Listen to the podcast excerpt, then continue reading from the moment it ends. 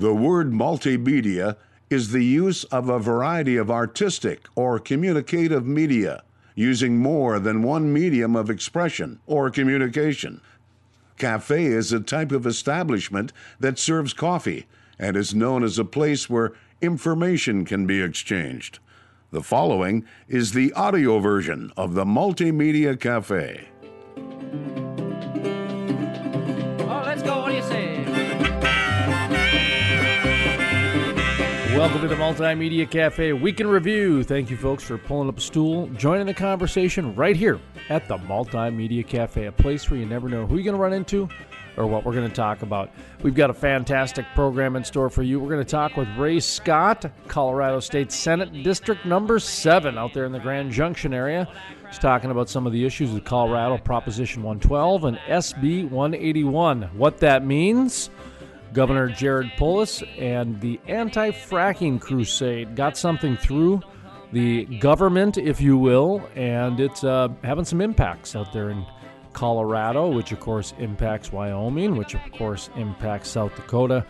And with all the energy companies in Wyoming and in Colorado, we have to take a look at the Bakken and North Dakota, South Dakota, Minnesota. I tell you, it just it becomes a regional thing. And now that it's starting to pass in other states like uh, Oregon, it's part of the conversation. So we talk about the cult of environmentalism, recapping Earth Day to the D A P L pipelines, to Colorado's new policy, plus millennials and the industry's retirements as well. Great conversation today with Ray Scott. He's with Colorado State Senate District number seven. Let's get right into the interview here on the Multimedia Cafe Week in Review. My name is Jason Speece, and this is Ray Scott, Colorado State Senate District number seven. Uh, Ray Scott, Colorado State Senator. Thank you for joining the program today. Very honored to have you on the program. You're a published author now. It appears on the Federalist, and that's where I got your name from. But also being... part of the legislative body that really had a firsthand account of, I believe it's Proposition one twelve, if my memory serves me correctly. And here on this program, of course, the people of the Crude Life know that we've been following this rise of the cult of environmentalism for about five years now. And it's been very disturbing to see how the narrative has, has switched to the extremes that it has. And we've used the Colorado as an example with the new rules ushering in banning anywhere from sixty to seventy percent of the uh, drillable oil leases, depending on which study you're looking at. It's bleeding into Wyoming in terms of some of the federal leases. We've got some judges, then the first time in history, banning the drilling on there. Oregon just passed in their Senate, I saw last week, a similar proposition that was going on in Colorado. And now you got two presidential candidates, Bernie Sanders, Elizabeth Warren, actively, openly saying that they'd like to ban oil and gas activity going forward if elected. It's part of their platform. So um, we appreciate you coming on the program, Mister Ray Scott, because we're a non-political program, actually. We don't get into politics. We we try to just stick with the nuts and bolts of the oil and gas industry. We joke that, boy, E S P N has even gotten into politics now. I can't even go to a sporting event without having to feel a certain way about the national anthem. So this we look at as what I just explained to you is, is no longer politics. This is the way of life. When you got states banning it and you got presidential candidates talking about banning it, I don't think they understand how much of an impact this is going to have on the change of life as we know it. So that's kind of, I just wanted to preface a little bit to the listeners out there what we're going to be talking about. And your article from the federalist dot com is titled, Colorado's Governor Unmasks Himself as an Anti-Energy Extremist. And that just caught my attention because the first thing that popped in my head was Trojan Horse. So talk to me a little bit about your perception, your involvement, how this proposition came to be from your perspective, because you're out there in Grand Junction, is that correct?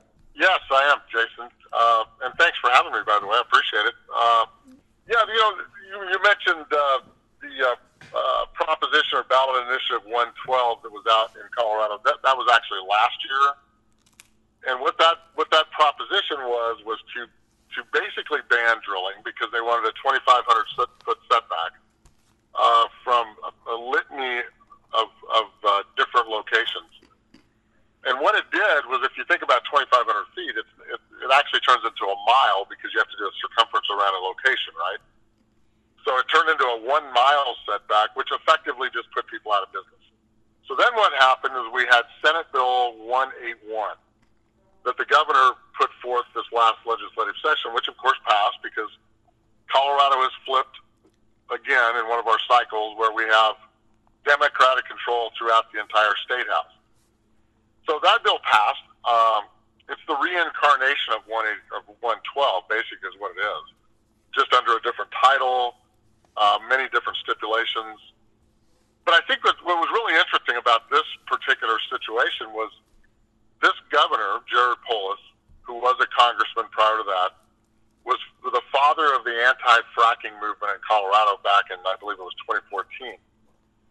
Of course, when he ran for governor, then he had to come out and be more moderate, and he, he couldn't say those types of things, uh, or he would have had a difficult time getting elected. So he was embracing and, and saying that, you know, he would work with the energy companies and, and do all the, you know, he said all the right things. Well, one eighty-one came along, and what we learned really, really quickly here in Colorado was he did not intend to govern like a normal governor. What he intended to do was what he learned in Washington, D C from President Obama was let your regulatory agencies be your heavy hand, and that's what he did. So the, the one eighty-one structure is such that they wanted to call it local control to satisfy some of the front range folks, like, you know, the Boulder crowd, we call it, um, so that they would have control over regulations, setbacks, the things that are negotiated usually with the state agency, only on a local level to make it sound like the locals now have control. But what they failed to tell people was that the state will still set the regulations, but a, a city or a county cannot do cannot do anything less than what the state law says. So just for a silly example, if the state regulators say that we have to have a twenty-five hundred foot setback from a pine tree, for example, the county in that case cannot come back and say, well, five hundred feet's okay with us. So, you know, by saying local control, it was, it was a massed effort uh, on his part to try to make it sound like he was being an all-inclusive governor and that we would have this local control uh, piece to our, our, our oil and gas industry. And it's, it's a crushing blow. So that, that's kind of where that whole piece came from. Was in discussions because he, he didn't only do it with just oil and gas, but he did it with some other agencies also, and he's he's still continuing that trend today. Mister Ray Scott, I'm going to ask you to hold that thought for just a moment or two. We're going to take a quick pause. When we come back, we'll continue the conversation with Ray Scott with Colorado State Senate District number seven. My name is Jason Speece, and this is the Multimedia Cafe Week in Review.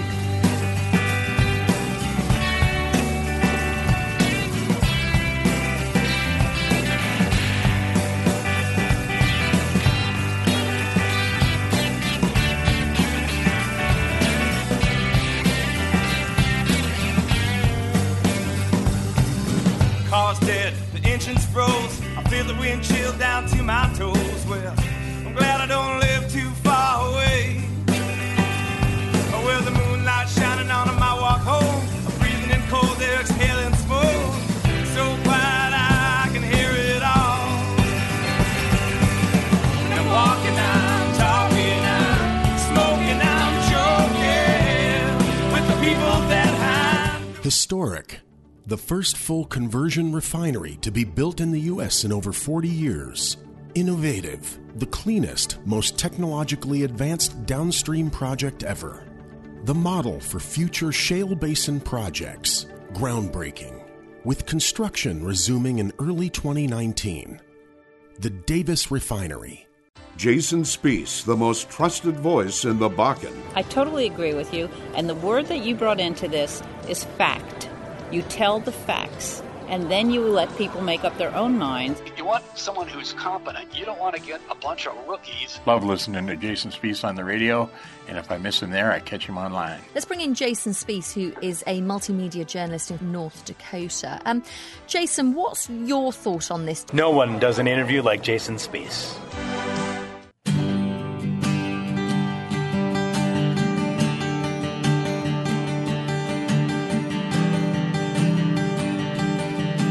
Welcome back to the Multimedia Cafe Week in Review. My name is Jason Spies. Thank you, folks, for pulling up a stool, joining the conversation right here at the Multimedia Cafe, a place where you never know who you're going to run into or what we're going to talk about. Coming up next, we continue the conversation with Ray Scott with Colorado State Senate District number seven. So that, that's kind of where that whole piece came from, was in discussions. Because he, he didn't only do it with just oil and gas, but he did it with some other agencies also, and he's, he's still continuing that trend today. In your piece on the, I'm sorry, in your piece on the Federalist, you talk about how uh, Governor Jared Polis, is it pronounced? Correct. Okay. He was the founding father of the anti-fracking movement in Colorado? Yes, he was. Yes, so he was. That, that's pretty incredible, actually, to be the founding father. You know what I mean? That you didn't join the oh, yeah. group. You created the group. Well, you know, he, he's, a, he's a very wealthy individual. Okay. You know, he had you know, reportedly several hundred million dollars of, of his own personal wealth. Um, and he, he started that whole process back when we started fighting fighting that five years ago, five, six years ago.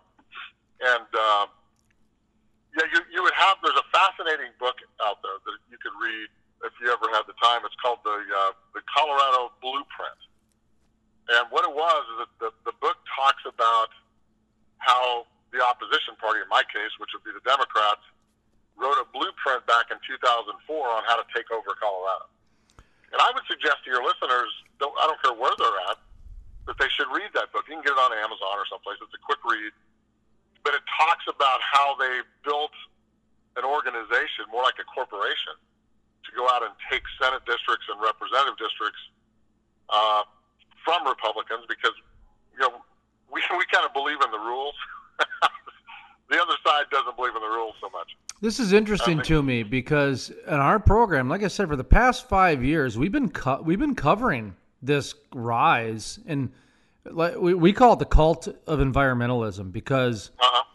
well, the average environmentalist. Okay, I don't know how old you are, but um, when I was a kid, there was a there was an actor named Ed Begley Junior and he was a crazy actor, and he would drive around in a garbage powered car, and he would talk about, you know, biomass, renewables. He was walking the walk. He'd chain himself to a tree, these types of things. I had respect for him, at least. You know, I might not agreed with everything he talked about, but the guy was driving around in a garbage-powered car. More power to uh-huh. him. I don't want to do that, but good for you. Great. Sure, sure. So, well, you know what I think? One but, of the things that, that, but, but I was going to say, t- today's environmentalists, they don't do that. All they do is they text and they troll and they drink their Keurig coffee, and they don't actually really do much to solve the problems. They just sit around and point fingers. That's so we've been tracking this for a while to the tune to where we're we're seeing almost this Orwellian type doublespeak happen. And now when you mentioned Colorado Blueprint, boy, that that just really validated what we've been trying to say here. What we've been saying is that you have to take a look at the smoking ban.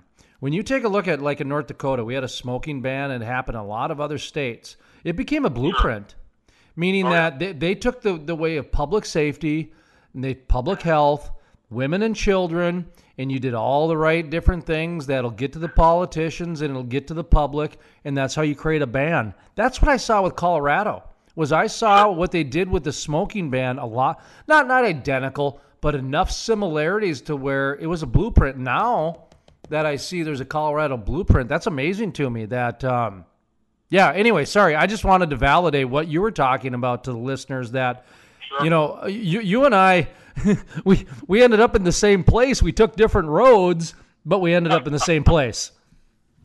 Yeah, you know, really, and, I, and if, you, if, if somebody wants to read that book, what they're going to see is a group of four incredibly wealthy Coloradoans, Jared Polis, our governor, being one of them, wrote this blueprint.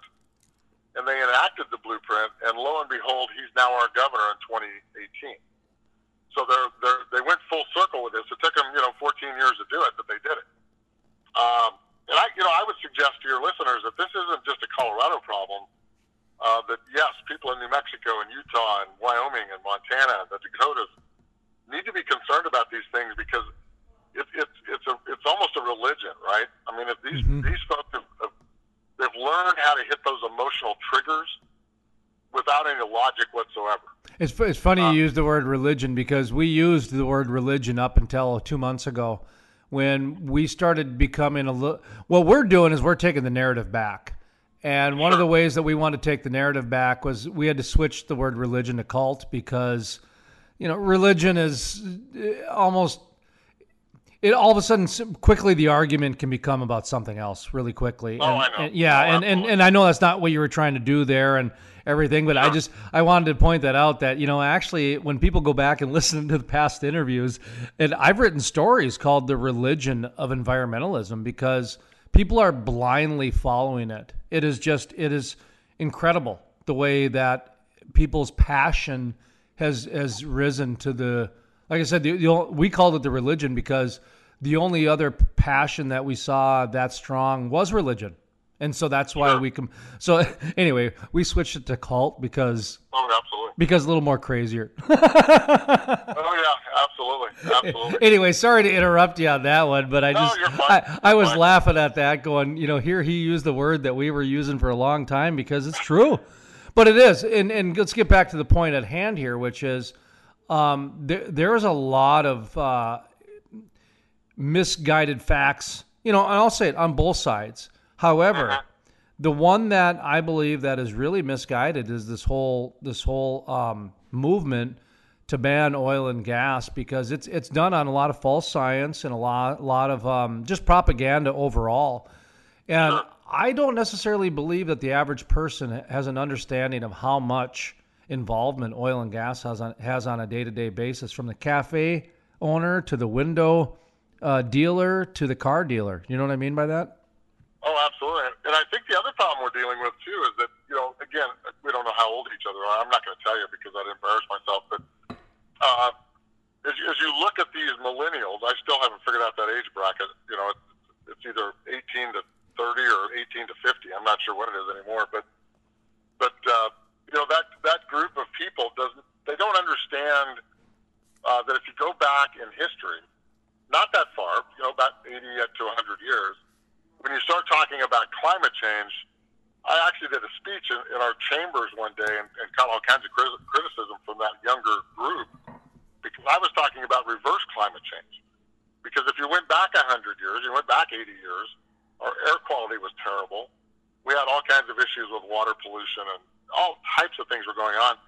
And the oil and gas industry, you know, they'll, they'll admit they were part of the problem. But look how far we've come in that last eighty years. You know, the big cities like where I have to go to, Denver, all the time, used to just have a brown cloud over the top of it. It's gone. Once in a once in a while, with an inversion or something, it'll it'll pop pop up. But we have done so much within the oil and gas industry and other industries uh, to clean the air, to clean the water, to advance all types of things, medical devices, medicines, everything that you can imagine, and, and people don't talk about that.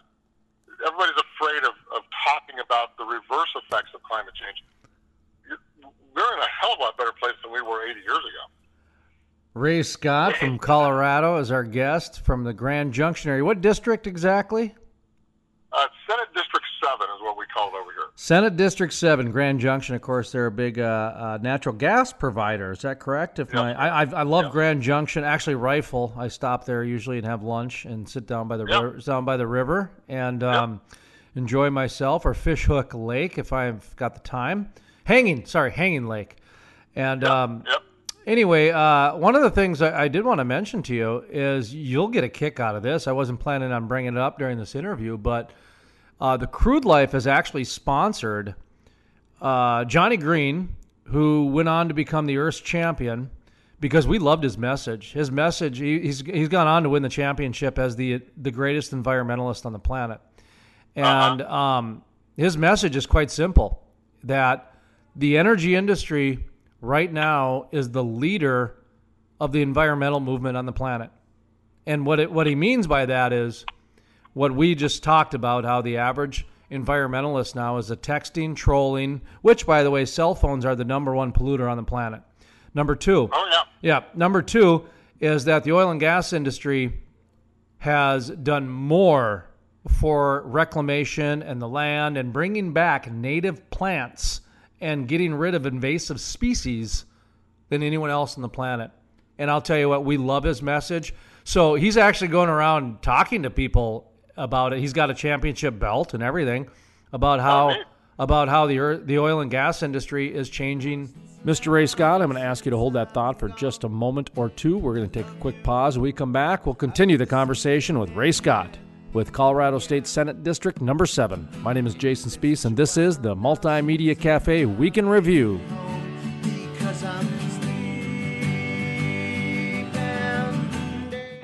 Gillette, Wyoming, the energy capital of the nation. The Wyoming Center at the Camplex, home of the Energy Exposition twentieth anniversary. June twenty-sixth and twenty-seventh, it's the longest-running oil and gas trade show in the Rockies. You go there, you get exposed. Register your company for a booth now. Attendees can pre-register online and bypass the crowds. Don't miss the industry networking dinner with keynote speaker Governor of Wyoming Mark Gordon. And guess who else? U S Rep Liz Cheney, U S Senators Mike Enzi and John Barrasso live feed straight from the U S Capitol in Washington, D C. Then Chancy Williams and the Younger Brothers Band perform live on stage. Awesome! Oh, and don't forget the Energy Symposium. Join in the panel discussions on the new regulations and procedures. Discover how new large projects are going to benefit you, Wyoming, and the Rocky Mountain region. Like to golf or just network? Then check out the Expo Golf Tourney, benefiting the Gillette College Foundation on June twenty-fifth, hosted by Energy Solutions Corp and organized by Gillette Physical Therapy. Admission to the Expo is always free, and the exposure is, you know, priceless. Energy Exposition and Symposium, June twenty-sixth and twenty-seventh, twenty nineteen. And you already know, we're gonna party like it's nineteen ninety-nine. Find out more at energy exposition dot com.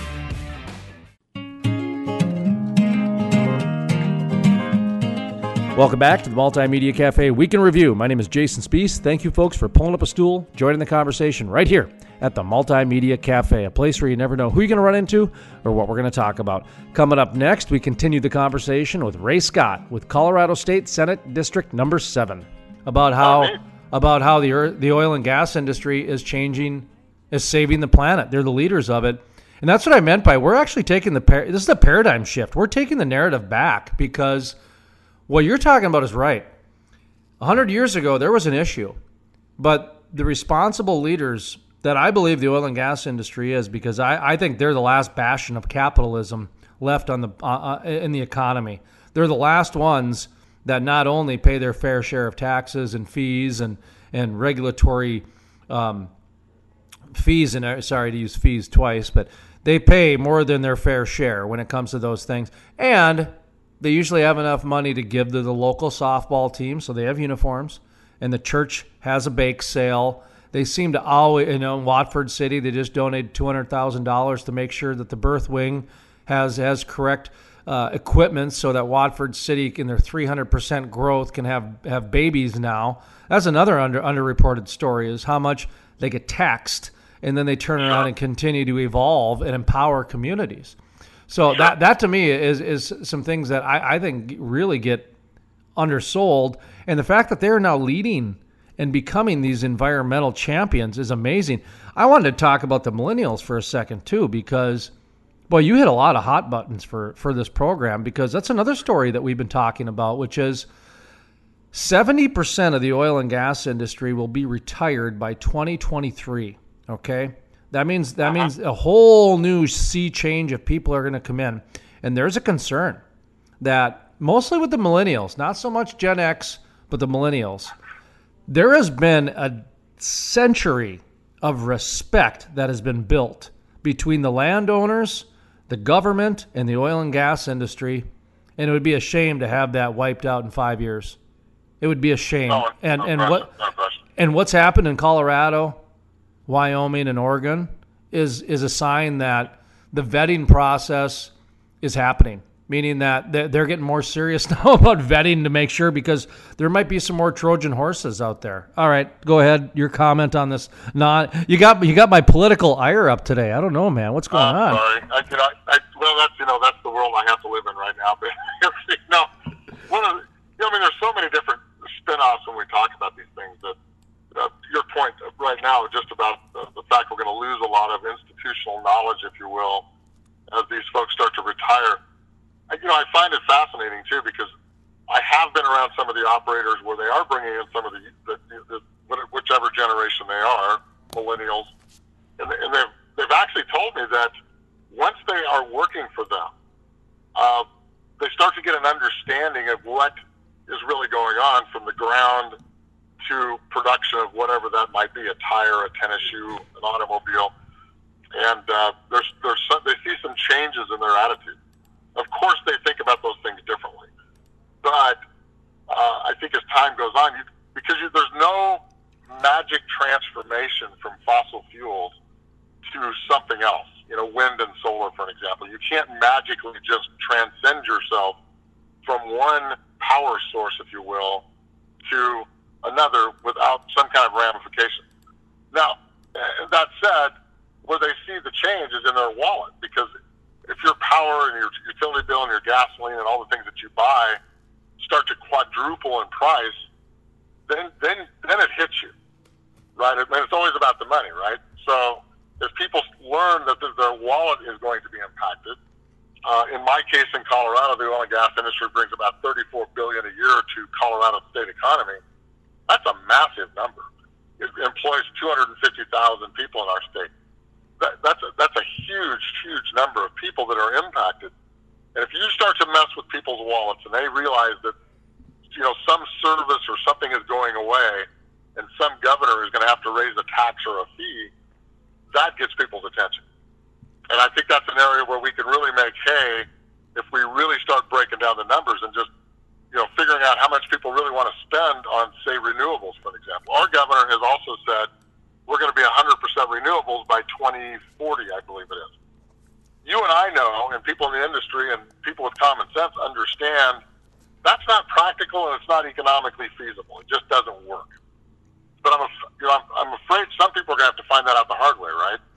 Well, they're going to have to learn, and it's, it's not, it's not, it's going to be a very painful experience. It's going to be extremely painful, and I think you don't have to look very far to see what's going to happen, especially like, like Germany. You know, I mean, that's what they're trying to do, is very similar to what Germany and Europe's trying to do. And yeah. um, we had Doctor Lauren C. Scott on, economics, uh, professor at Louisiana State. He's for forty years. He's written the forecast for the state for oil and gas. He speaks on a number of different economic and energy issues, including Um, you know, B P and Exxon and that sort of thing. So the guy, the guy knows what he's talking about. And right. He's a little bit afraid right now about the natural gas thing, because um, it's like seventeen bucks over in Germany right now. And they actually had to fire the coal plants back up this year because they, they couldn't make it on renewables. Yeah, they got a lot of great stories and a lot of good P R, but after that happened, they got to fire up the coal plants in order to keep people happy again, because it's getting really expensive out there. Um, oh, no, no question. I'm I'm looking at, you know, the renewables. Let's take the last twenty years, okay? We put a lot of subsidy money into wind. We put a lot of subsidy money into solar. Byron Dorgan, a former Democrat from North Dakota, he used to call North Dakota the Saudi Arabia of wind. And boy, I tell you what, we pumped a lot of money into into wind energy. And I'm not a big fan of wind energy. In fact, I've been on record many times saying that, and I and I believe this is not political. This is a fact that the farmers from one hundred years ago were more efficient with wind energy than we were. They went and used the windmills to get water out of the ground. Good for them. We have not advanced beyond that, in my opinion. Solar, yeah, we do a pretty good job of charging some cell phones and some minor things, but beyond that, no, we haven't gotten to the terawatt of storage. Basically, all of the promises that oil, I'm sorry, that wind and solar gave us twenty years ago and ten years ago have not come to fruition. They have failed in terms of, if, if we were doing any sort of academic grading, they would have failed. That's, it's just not even arguable. They would have failed. So when I think of that, and now all of a sudden now we got to got have a new push, so we got to spend more money at a problem that we don't have any solution to. It bothers me because when I see what's going on with flaring, okay, flaring is a problem. And there is a lot of people that are living on well sites with these science projects. And these oil companies have paid so many taxes and so many church bake sales and so many softball uniforms and regulatory fees. They just don't have an extra couple million lying around for the science project of the week. So right. Right. You're a Republican. I get that you're not a subsidy guy. I've talked to a couple other people that are not a subsidy people either. But the renewables are already getting the subsidies. My question is this. Is it time that we have the conversation to shift those subsidy dollars from wind and solar to natural gas? Because I believe it's a solvable problem in less than five years.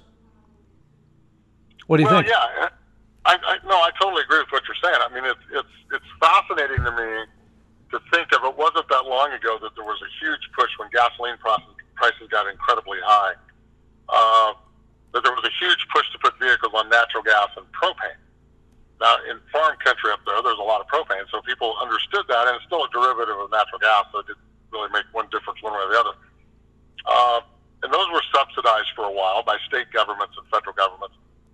And what it what it did is, it, in my opinion, it was, you know, because the, the emission levels on natural gas are so much less than gasoline, that it was surprising to see the net effect of what took place there. But those subsidies all disappeared because, you know, political pressure and all those things, and it shifted to wind and solar.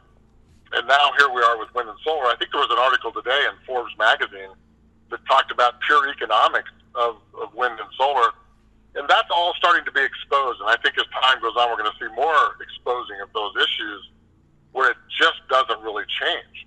Here's the here's a big rub for me in Colorado. Uh, our big public utility is called Xcel Energy. Uh, they testified in front of us this last year that, you know, with wind and solar, we've now lowered our cost of a kilowatt from, from nine cents to almost down to two cents. And my immediate question to them is, why didn't you pass that on to the consumer? And of course, you could have heard a pin drop in the room, because that's not the plan, right? You know, they're, they're going to take the subsidies, they're going to take the extra profits. And, you know, when it's, and, and here's what it seems like is happening. And maybe we're getting close to that threshold. I don't have a crystal ball, but I'm starting to think we are.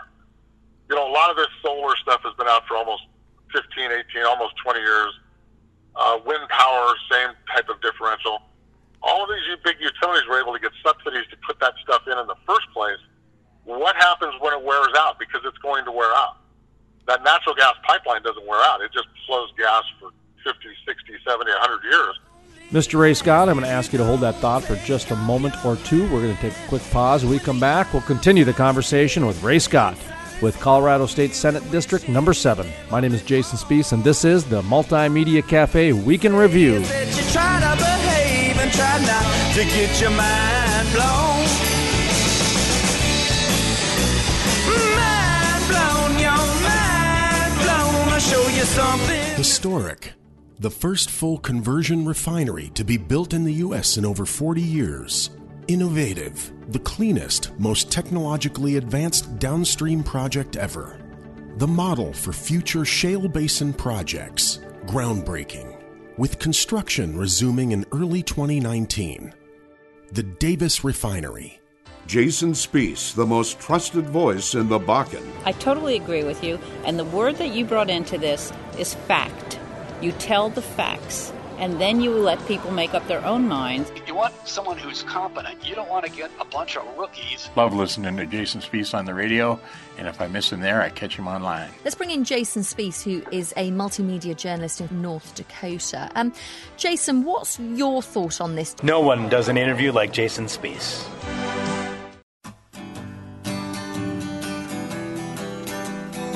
Welcome back to the Multimedia Cafe Week in Review. My name is Jason Speece. Thank you, folks, for pulling up a stool, joining the conversation right here at the Multimedia Cafe, a place where you never know who you're going to run into or what we're going to talk about. Coming up next, we continue the conversation with Ray Scott with Colorado State Senate District number seven.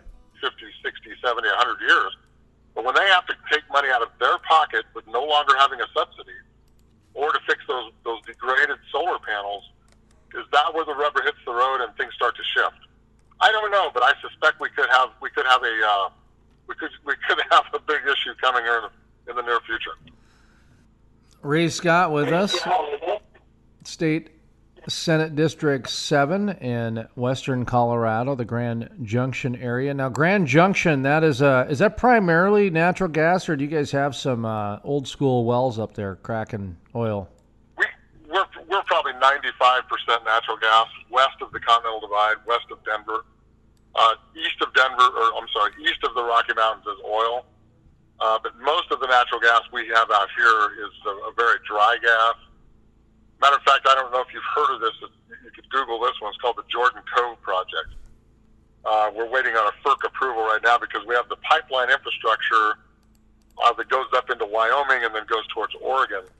In a little town called Coos Bay, Oregon, they're waiting for approval to build an export facility for L N G.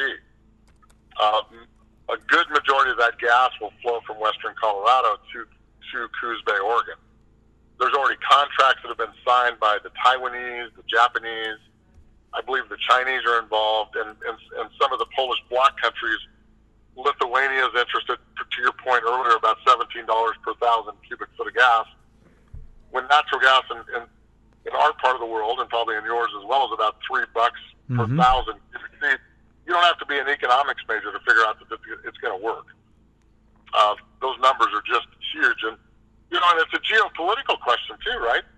I mean, how much natural gas supply do we want Russia and other countries to be supplying to people that need it? Shouldn't we be that supply to our friends versus somebody that's not their friend? Uh, Vladimir Putin's had a blast turning the valve on and off to, to Poland so that they can either have fuel or they don't have fuel. Uh, I think I think those are all those interesting things that kind of all connect in the in the cogs of the wheel that people don't think about. The the other part of this, the other part of the argument that I absolutely love is, or the part of the conversation I should say, is the oil companies. You know, they don't really like to talk about this too much, but all that flared gas, these mineral owners are not receiving a dime. Nope, so imagine right. now if the oil companies could capitalize. Turn it into a profit, and that way some small business owner that, you know, eighty percent of the business that we know is small business, these big corporations, they can't move and be nimble and quick. They just, they got shareholders and attorneys and stock meetings. That's why they need small business to be these little science projects. So now imagine if you, if these guys had subsidy money to pay the science projects and do the R and D, and then that way the mineral owners would get paid too.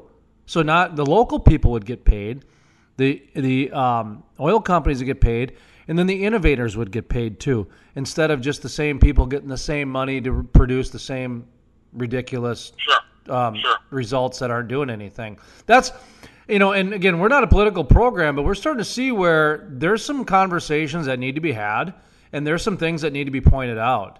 And when when when the oil and gas industry is realistically, arguably, the number one environmentalist on the planet. I mean, yeah. we're we're loving this because we, we could actually go toe-to-toe with anybody on this. I mean, just when you actually explain the way a rig mat works to somebody, they have no uh-huh. idea. I mean, yeah. to know that you can actually bring back the native fauna roots and, and plants, it's like the Boy Scouts. You actually leave the, the land better than when you got there. And that oh, doesn't no happen question. too often. No so... Um, I wanted to ask you a little bit more about Colorado now. Um, sure. the, everything I've been reading, by the way, we have Ray Scott with us, uh, with the Senate in Colorado, District seven, talking about some of the changes and pontificating on some of the uh, natural gas issues that are out there, solutions. But you guys, your Proposition one twelve, and I think you said, was it one eighty-one was the other one, Senate bill? What's going on there? I, I, I kind of got the feeling the can was kicked down. You know, you guys kicked the can a little bit till next year or till the next session as far as putting some new rules and regulations in or something like that. Give us an update where, if you're an energy company, what, what is it, you know, that's going on? Well, basically what they did by restructuring things with one eighty-one uh, is they completely changed an independent commission, which was appointed by the governor, and past governors have always appointed a an independent group of people, and you've got to have, you know, downhole, if you will, in the industry experience, and you've got to have surface knowledge uh, or environmental knowledge. And, and our Oil and Gas Commission always used to be made up mostly of downhole because that's where most of the issues come from. Uh, what's happened is this governor has taken and, and appointed a whole group of people from his, his community in Boulder that are strictly environmentalists on this Oil and Gas Commission. So what's going to happen now is they're going to rewrite all of the regulations as it relates to oil and gas, and that's going to take them much longer than I think they believe it will. And then, of course, those those are certainly going to slant more to the environmental side, which makes it, again, much, much tougher for operators to work here. And uh, that's why we've had such a fight down here, was the fact that you've got to have independence within an Oil and Gas Commission or a P U C or whatever whatever agency you're talking about, so that you have some kind of reasonability and and get things right instead of leaning towards an environmental perspective, or, you know, quite frankly, leaning towards a, uh, a downhole uh, agency. So we've lost all balance in Colorado. We've lost both chambers of the Senate or the of the, the legislature. We lost the governor's office.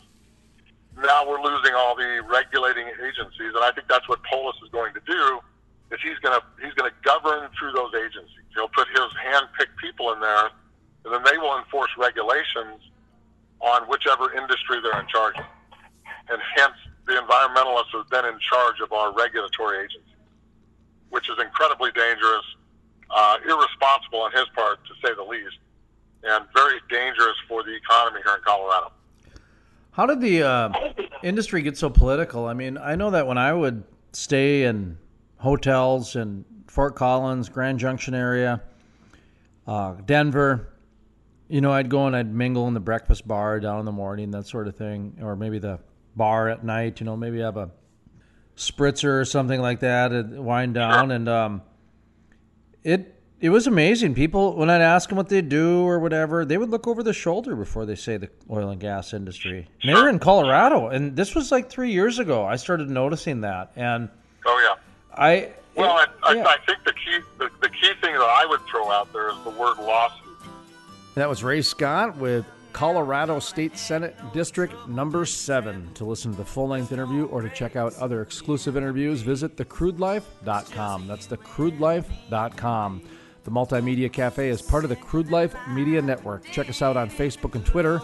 All of those social media links are available at the crude life dot com. That's the crude life dot com. That's going to do it for today's program. I'd like to thank you folks for joining us here on the radio. And for those of you streaming us here on the internet, thank you very much. And if you've downloaded our podcast on iTunes or one of the other platforms, thank you, thank you, thank you.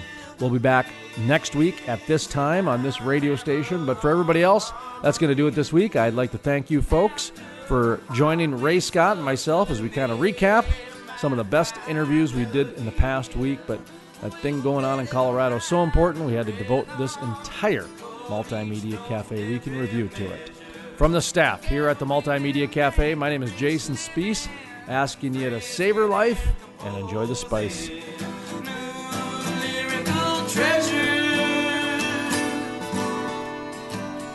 Historic, the first full conversion refinery to be built in the U S in over forty years. Innovative, the cleanest, most technologically advanced downstream project ever. The model for future shale basin projects. Groundbreaking, with construction resuming in early twenty nineteen.